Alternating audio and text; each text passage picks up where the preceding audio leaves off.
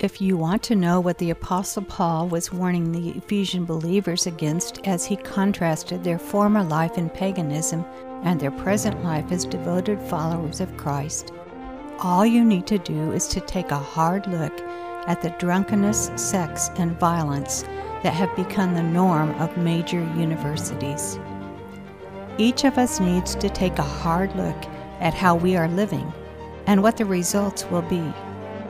We will have to decide what is going to fill our lives. Listen as our study leader Dave Wyrtzen gives us a glimpse of what a life controlled by the Spirit looks like, in contrast to a life dominated by the spirits of alcohol. I want to talk to you this morning about being filled with the Holy Spirit or filled with the spirits. And I want you to really listen to me because you're going to have to decide whether you're going to be filled with the spirits or filled with the Spirit. And when I talk to you this morning about whether you're going to live a wise life or a foolish life, I think probably the most graphic way I can picture it is Jake was a six foot four inch, 185 pound blue chip high school ball player. I mean, this guy has played in the McDonald All American game. He played out in rural Texas, but everybody in all the schools you know, the, the, the Big Eight, the Big 12, the Big Ten, everybody wants Jake to come and play for him. But all of his life, from the time he was a little boy, he wanted to play in his favorite Big 12 school. And what Big 12 schools do is they bring you in. They bring a high school senior in, and as they're jockeying around, talking to all the coaches to decide where they're going to play ball, they bring to the university. And so Jake got invited to his favorite Big Big 12 school. Man, the coaches wined and dined him. They talked to him. I mean, it was awesome. I mean, Jake was in heaven. I mean, the field looks like a golf course. The lockers are mahogany and, and with your name engraved on them. In fact, the university even put his name to really motivate him to come to the school. Jake was in heaven.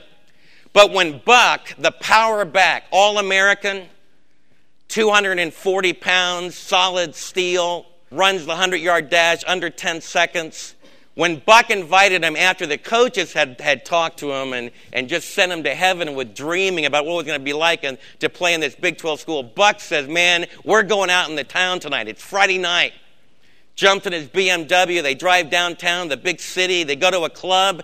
And Jake has never seen more beautiful women. I mean, you look at the Coors Lights ad, man, this is a real live Coors Light ad. I mean, beautiful women everywhere co-eds, beautiful men, everyone, macho athletes. Jake is in heaven. This is what he dreamed about. I mean, this is a long way from West Texas, Sunday school stuff, mom and dad stuff. He's really doing the big time. The beer is flowing. He drinks down about four of those babies in the great big ice cold mug, and it's foaming over the top. Buck says, Man, the fun's only just begun. They go over to Buck's apartment. There's a bunch of women there, and Jake, when he wakes up the next morning, can hardly remember what happened. But he knew that he'd become a man. And that's why he couldn't figure out a year later why he was sitting in a courtroom. Because Jake, with his speed and with his ability, was looking forward to playing in the Big 12 and then playing in the NFL and making multi million dollar contracts. But one of those girls that he doesn't even remember being with accused him of rape. He's now sitting in a courtroom as a defendant with a lawyer by his side and he's facing not the Big 12 or the big NFL, but the big house. Now, that's not just pretend, kids. I just made up Jake, but that's what football players are facing today. That's the reality. All the schools do it. Everywhere is pretty much the same. When my kids went to UT, when they went through the, the introduction phase, they told them there's an infirmary, there's condoms, there are antibiotics you can take. You're now grown up kids. That's what they told them. So, kids, that's what you're going to face. And it's not just out there at the University of Texas. It's also at A&M, it's at Baylor, it's at every school.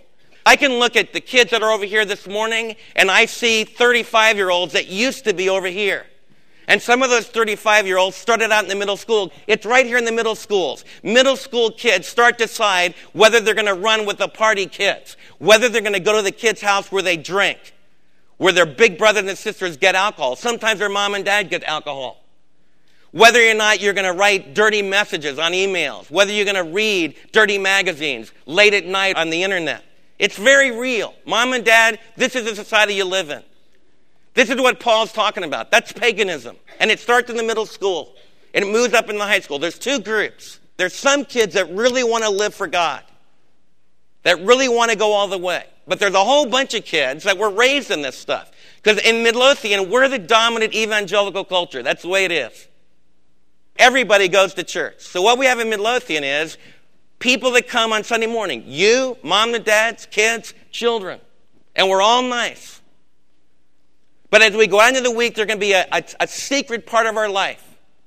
Paul calls it the dark side. And he said that Christ had turned on the light. Paul calls it this week living in foolishness. And I don't want to yell and scream at you. You see, if you're not with me this morning, if you're not walking close to the Lord, you're going to turn me on and feel like, you know, I don't know what I'm talking about. And you can do that. But I want to really level with you. For the last few weeks, I'm just getting old enough and I'm getting cranky enough and I've seen enough of light. I don't have anything to lose. And I'm telling you the way we live our life, what we've decided long ago. I've already been a teenager. I've already been a quarterback. I've already played quarterback a couple years in college. I've already done tons of things, snowboarding, skiing, and I've already chosen the woman I'm going to live, and I've already raised my kids. So I've already made a ton of those decisions. And so I'm just going to tell you the truth. I have nothing to lose, but I really love you guys. I really love you guys, and I want to tell you the truth because it, it's going to decide in your heart. Because I want these kids to live wise lives.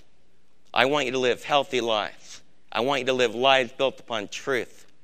I want you adults to not be hypocrites. The Apostle Paul was speaking to a situation just like Midlothian. There's nothing new under the sun. And the Bible knows all about the drunkenness and then knows all about the immorality. That's what they did, like I've shared with you the last few weeks, in a Greco Roman city. But something marvelous happened in the city of Ephesus. Jesus showed up. Jesus showed up in the city of Ephesus in the person of the Apostle Paul. The Holy Spirit of Jesus lived inside the Apostle Paul, and Jesus showed up in Ephesus. And some guys that used to sleep with whores, some guys that used to live to get drunk, some guys that used to have multiple concubines suddenly found themselves filled with the Holy Spirit of God, and their lives changed. And they found life. And suddenly they began to be devoted to their wives. They started to be devoted to their families. They started to be devoted to their kids. And 300 years later, that force was so powerful it took over the Roman Empire, for better or for worse. And that's what I want us to be a part of. I believe, and I, Mary and I have decided we want to go all our way with Jesus. And what the Apostle Paul is going to talk to us about today is some of us need to wake up. As you turn to Ephesians chapter 5 today, the Apostle Paul says, Wake up! Some of you that have been working 12 hour shifts just woke up, and that's great. Okay? In Ephesians 5, the Apostle Paul begins by saying, Wake up. What he's saying is the tendency, and if you're drinking, now if you're drinking, you're going to be asleep. That's what you do when you. Alcohol is a down downer thing. It may, it's an it's an anesthetic. In the ancient world, they used it to conk you out so they could do primitive Egyptian surgery on you. It wasn't such a great deal. But if you're drinking, and Paul uses this as a metaphor, in the pagan world, if you start to live for Satan, you'll start taking drugs, you'll start getting drunk, and you'll start falling asleep. That's why your grades go kaplooey. Because you're not with us. You're gone. And you have spacey looks in your eyes. And Satan always does it. In fact, you don't even need drugs like alcohol and other drugs to fall asleep. If you start living in the pagan world, you start going to sleep you start being anesthetized. It's kind of like a spider that bit you, and the poison begins to go through your body, and you begin to get really sleepy, or a terrible cold up in the Adirondacks when it's 30 below zero, and you keep wanting to go to sleep. The Apostle Paul is saying, now that Christ has come into your life, wake up! Wake up! It's time to live. You can face life wide awake. You don't have to have any anesthetics. You don't have to fall asleep. You don't have to have any beclouding influences because you can wake up the Apostle Paul says, in Christ, look what he's quoting, and this is a song, probably a song that the early church sang to one another, just like you just sang to one another Sunday morning. He says, Wake up, O sleeper, rise from the dead. When you came to know Christ as your Savior, you rose from the dead. You used to live in a dead world. You used to live in a pagan world. You used to be asleep. You used to not have any control over your passions that would destroy you. But now you've risen from the dead. What does the Apostle Paul mean by that? The moment you invited Jesus into your heart, if you really had Jesus come to live inside of you, the most powerful, life transforming event took place in your life. Jesus took up residence in your life. It could have happened when you were two, it could have happened when you were five, it might have happened when you were 40. The first thing you need to ask yourself today is Have I resurrected with Jesus? Do you have a new heart this morning? Very important. If as I'm teaching you, nothing happened, if you can hardly wait to get out to the big pagan concert, if you can hardly wait to bump and ground in the show, you probably haven't been raised from the dead. Or you're a really sick believer because your music describes what's really going on in my heart and your heart. When my heart is not close to Jesus, I want other music. Because every one of you will tell me what's going on in your heart by the music you want to listen to. If you want to bump and grind in a club, if you want to get drunk, you're a pagan. That's what Paul is saying. Or you're a really sick believer. And you need to ask yourself, what's going on in my heart? He says, and Paul is commanding us, rise from the dead. Don't stay in the dead world. And as a church family, I want us to really understand that this is real stuff. I'm thinking of real kids that grew up in our church and they went and bumped and grind and they got drunk and they had immoral sex and they had illegitimate kids and they blasted out of the church family. And praise God, I've been here long enough. Some of them are back home again. Praise God. And God has given them new life, and Jesus has forgiven them. And I don't care what your past has been, you can rise again from the dead. But that's why I'm telling you, this is real stuff. You can't be passive about it. You got to decide who you're going to live for. Paul is saying, Wake up, O sleeper. A lot of evangelical believers are asleep in Texas. We're totally the same as our unbelieving friends. We do exactly the same things. We enjoy exactly the same music. We drink exactly the same stuff. We're not any different, and that's not going to cut it. We're not going to shine a light. It's not going to work. It's not going to work for your family. It's not going to work in our society. You can't do it. If you're a school teacher in the public school, wake up. You can't be asleep. Rise from the dead and Christ will shine on you. Why do I tell you that? Because I've been here long enough. I know what it's like for a public school teacher to tell a bunch of public school kids, you need to live morally, you need to have sex education, you need to be sure to follow the straight and narrow while they're shacking up on the weekend at clubs and they have immoral relationships. That's not going to work, teacher. You can't do it. It's a lie. But there's going to be something different. Something brand new, resurrected life. I don't care what your past has been. I don't care if you've been a total heroin addict. I don't care if you've been a homosexual. I don't care if you've been, you know, just clubbing from one club to the next. You can wake up. You can rise from the dead, and Christ will shine on you. And it's time to rise and shine. That's what Paul is saying. Wake up. Then he tells us, he does not just like a preacher like me that's yelling and screaming. What he does next, he says, okay, I'm going to tell you why you should do that, because it's wise. I want every one of you to get to be Van Kent's age, and his life is really close to the end. And every one of your lives is going to be at the end. You're going to be 82 someday. You don't realize it now. Kids, you're going to be 82, just like that. I mean, I was sitting where you're sitting in my dad's meeting with him doing what I'm doing yesterday. Now I'm an old man with a gray beard. And the next thing I'll know, I'll be, you'll be, I'll be dribbling out the side of my mouth, and you'll all be coming to visit me in the rest home. it happened just like that. And that's why the Apostle Paul says, I want you to live a wise life. What he said, now get this. Mom and dad, you want to know how to get your kids to live for Christ? You got to get in there. And you got to get slugging, telling the truth, exposing what the world is. And you need to argue strongly. This is foolishness. This is wisdom. This is the way you live and it'll destroy you. This is the way you live and it'll give you life. I know about the world. Janet Jackson doesn't surprise me. It's not something I've never seen. The Bible's filled, has even more racy stuff than Janet Jackson ever dreamed of, right here in the pages of Scripture. And it tells you the truth about it. The scripture says, What I'm telling you this morning, we found the answer. We found the way to live skillfully and wisely. The Apostle Paul says, Therefore, be very careful how you live. Look carefully how you live. Not as unwise, but as wise. I want to say to every one of you that you're a wise person. I want you to live a wise life. In Proverbs, they take a totally different tack from the prophet. The prophet does like a preacher does, don't do this.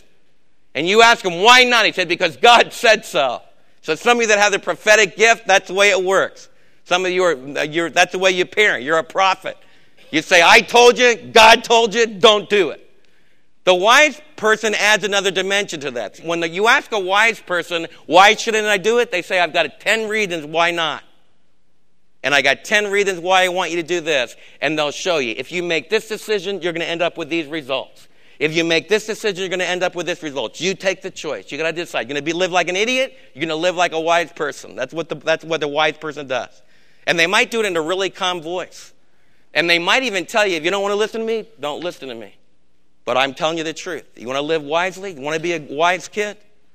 When, you, when you're in seventh grade, go ahead and party. Go ahead and drink.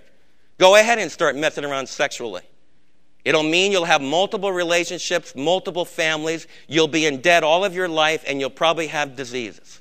And you'll be part of the in crowd, and then you'll we'll have your funeral when you're 40. That's the way it works. And all of your friends will say, no, that's a bunch of baloney, but that's the truth, and I can prove it.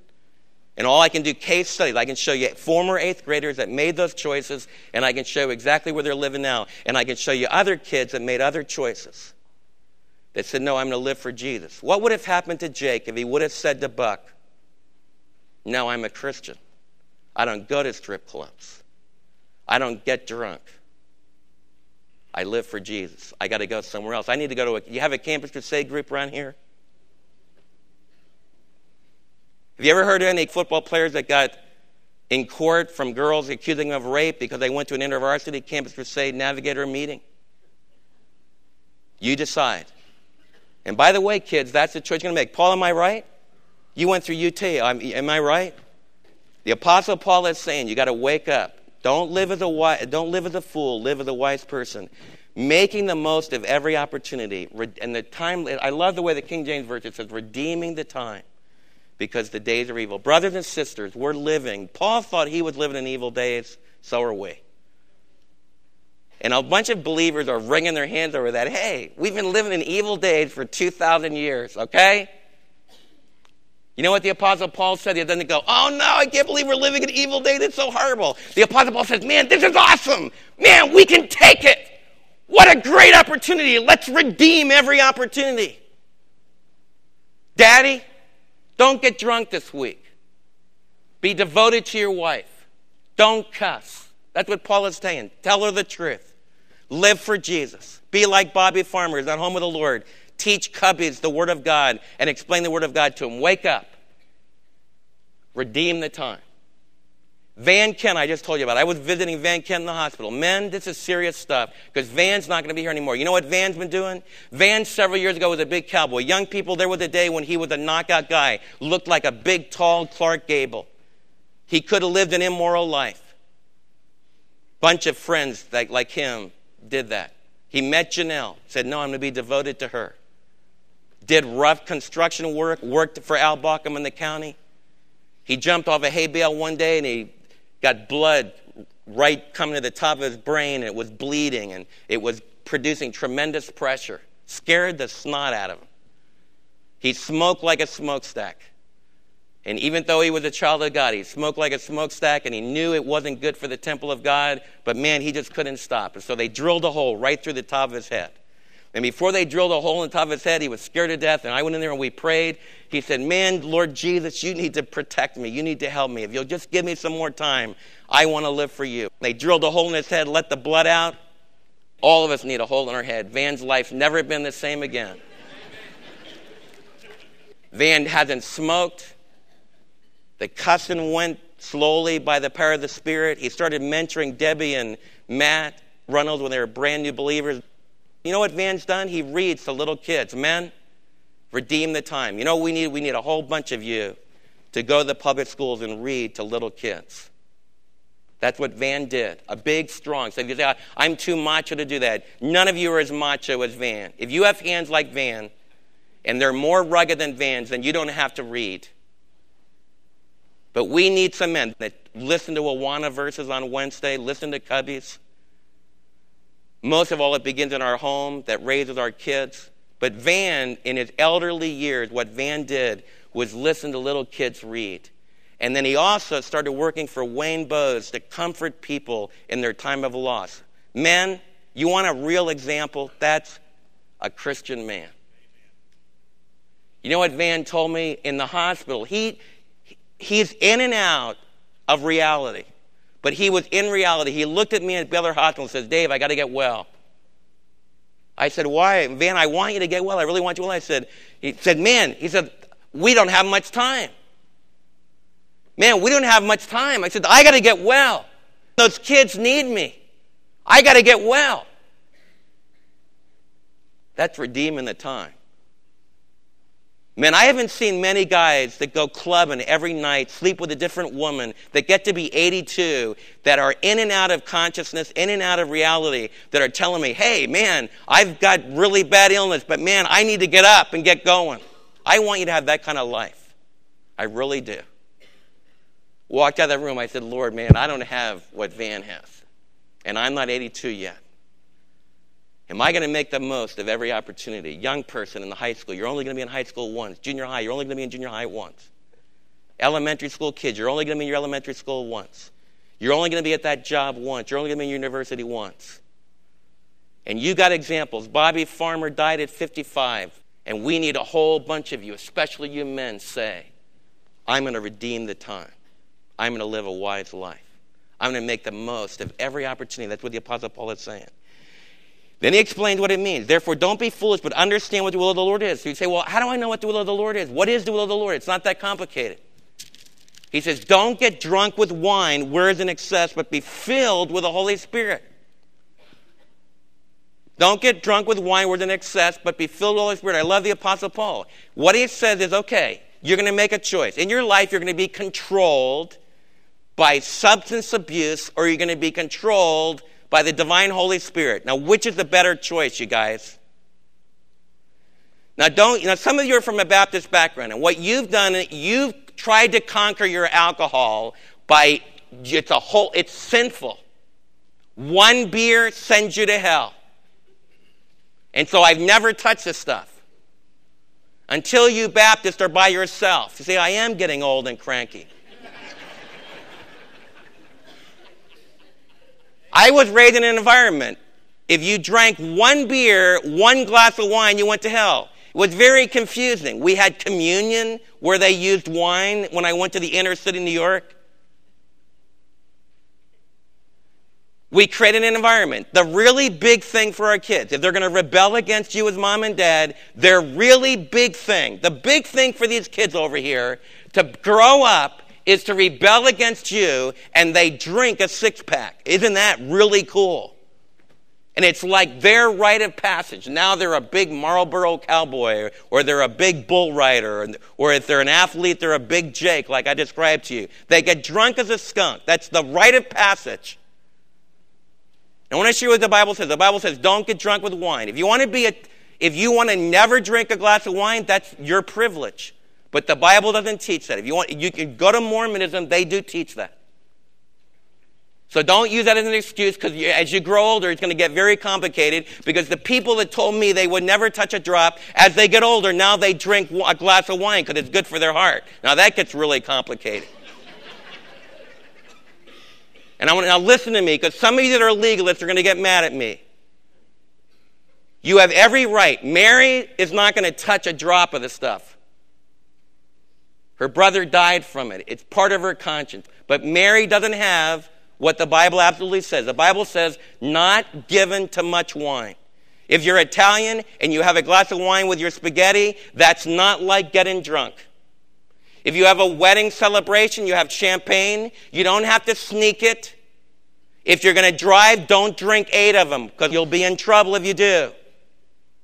Maybe you shouldn't even drink one of them if you're not used to it. But if you're not going to drive and you want to celebrate your kids getting married, you don't have to sneak One glass of a, of a good champagne isn't going to send you to hell. And the kids need to know the difference.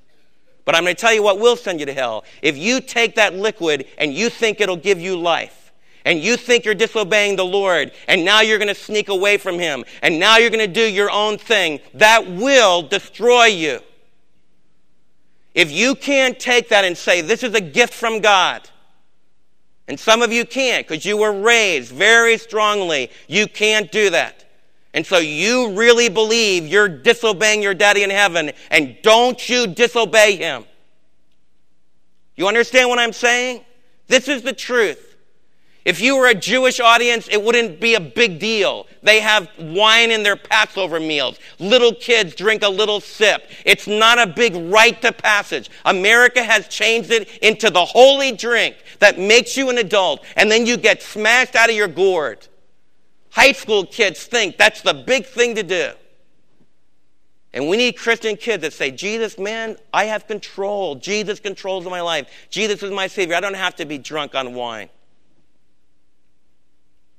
The same thing with food. Nothing wrong with food. This evil isn't in a glass of wine or ethanol. It's just two carbons and a bunch of hydrogens and then an OH group at the end. It's just if you pour it on a cut, it'll make it well. If you put a little bit in your stomach, it'll probably clean out your arteries. If you put a ton of it in your head, you'll become an idiot. That's the truth. And what really decides what you do with it is whether you're controlled by the Holy Spirit or the spirits. And Paul's really honest. He says there's a whole pagan world out there. The pagan world substitutes the alcohol for the Holy Spirit. So, kids, I want you to know you want to have Satan's counterfeit? You go to a club, you get smashed, and you'll have fun, you'll have pleasure, you'll have sex, and you'll be excited, and you'll be thrilled, and you'll think you're in heaven. And you'll come and tell me in my study, you lied because it was so much fun and everything else, and you're dying the whole time you're doing it. Because the Bible says Satan's a counterfeiter. His counterfeit is the club and the alcohol and the exhilarating experiences in sex, and then he's going to kill you. He'll give you sicknesses, He'll give you broken hearts, and He'll eventually take your life. You'll feel so guilty. Jesus says, You don't need to drink. I'll give you a spirit, I'll fill you. Church, what we need to do is create such powerful filling in our home life and in our corporate life as you sing together. You know why we sang together? Because that's what believers do. Paul says, when you're filled with the Spirit, you speak to one another with psalms and hymns and spiritual songs, singing and making melody in your heart. You know what you do when you're filled with the Spirit? You want to sing. And some of you say, Well, Dave, I don't want to sing this morning. You know why you don't want to sing? Because you're angry, because you're discouraged, because maybe you're not saying, Lord, whatever it takes, just fill my life. And I just want to share with you that life is really short. And your songs, Mary and I and our songs, are going to decide where our spirit is. And some of you dance like crazy and raise your hands like crazy at football games if I went clubbing with you last night, man, you are all over Robin Hood's barn. You're excited and you're with it. Your face flushes and everything else. Man, you are the life of the party. But you come together with a bunch of believers and you are Dullsville, USA. And that's because your heart is a pagan heart and not a Jesus heart. Brothers and sisters, Jesus makes you sing, He makes you dance. My daughter Janae, when she gets really excited down on the beach, she goes running down on the beach and she throws her hands up and she dances to the glory of Jesus. And she's taught me that's okay. And my problem is I don't do that enough. I want to ask you have you been singing this week? Have you been singing this week? Your songs, kids, your songs will tell where your heart is. And I'm not telling you you need to listen to just When I Survey the Wonder Cross. You got tons of music that'll be right down your style, but the words of your songs and the melody of your heart will tell what spirit you're filled with. And I'm not saying that to you kids. That's my heart too. If my heart's away from the Lord, my music changes, and so does yours. And this is my dream as we close today. The Bible closes, you, you can know you're filled with the Spirit. When you're not drunk with wine, you're filled with the Spirit. You speak to one another.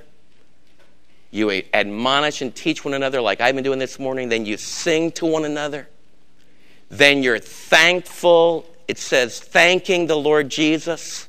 So we have a thankful time together in our homes and in our church family life. And finally, the, the next one is we submit to one another. Jesus turns everything around. Instead of going to parties to find out what the big highs I can get, you go to church to find out who you can serve. Did you hear what I said? In the pagan world, you go to big parties to get the next high for yourself. In the believing world, Daddies go home to their families so they can serve their wife and their kids.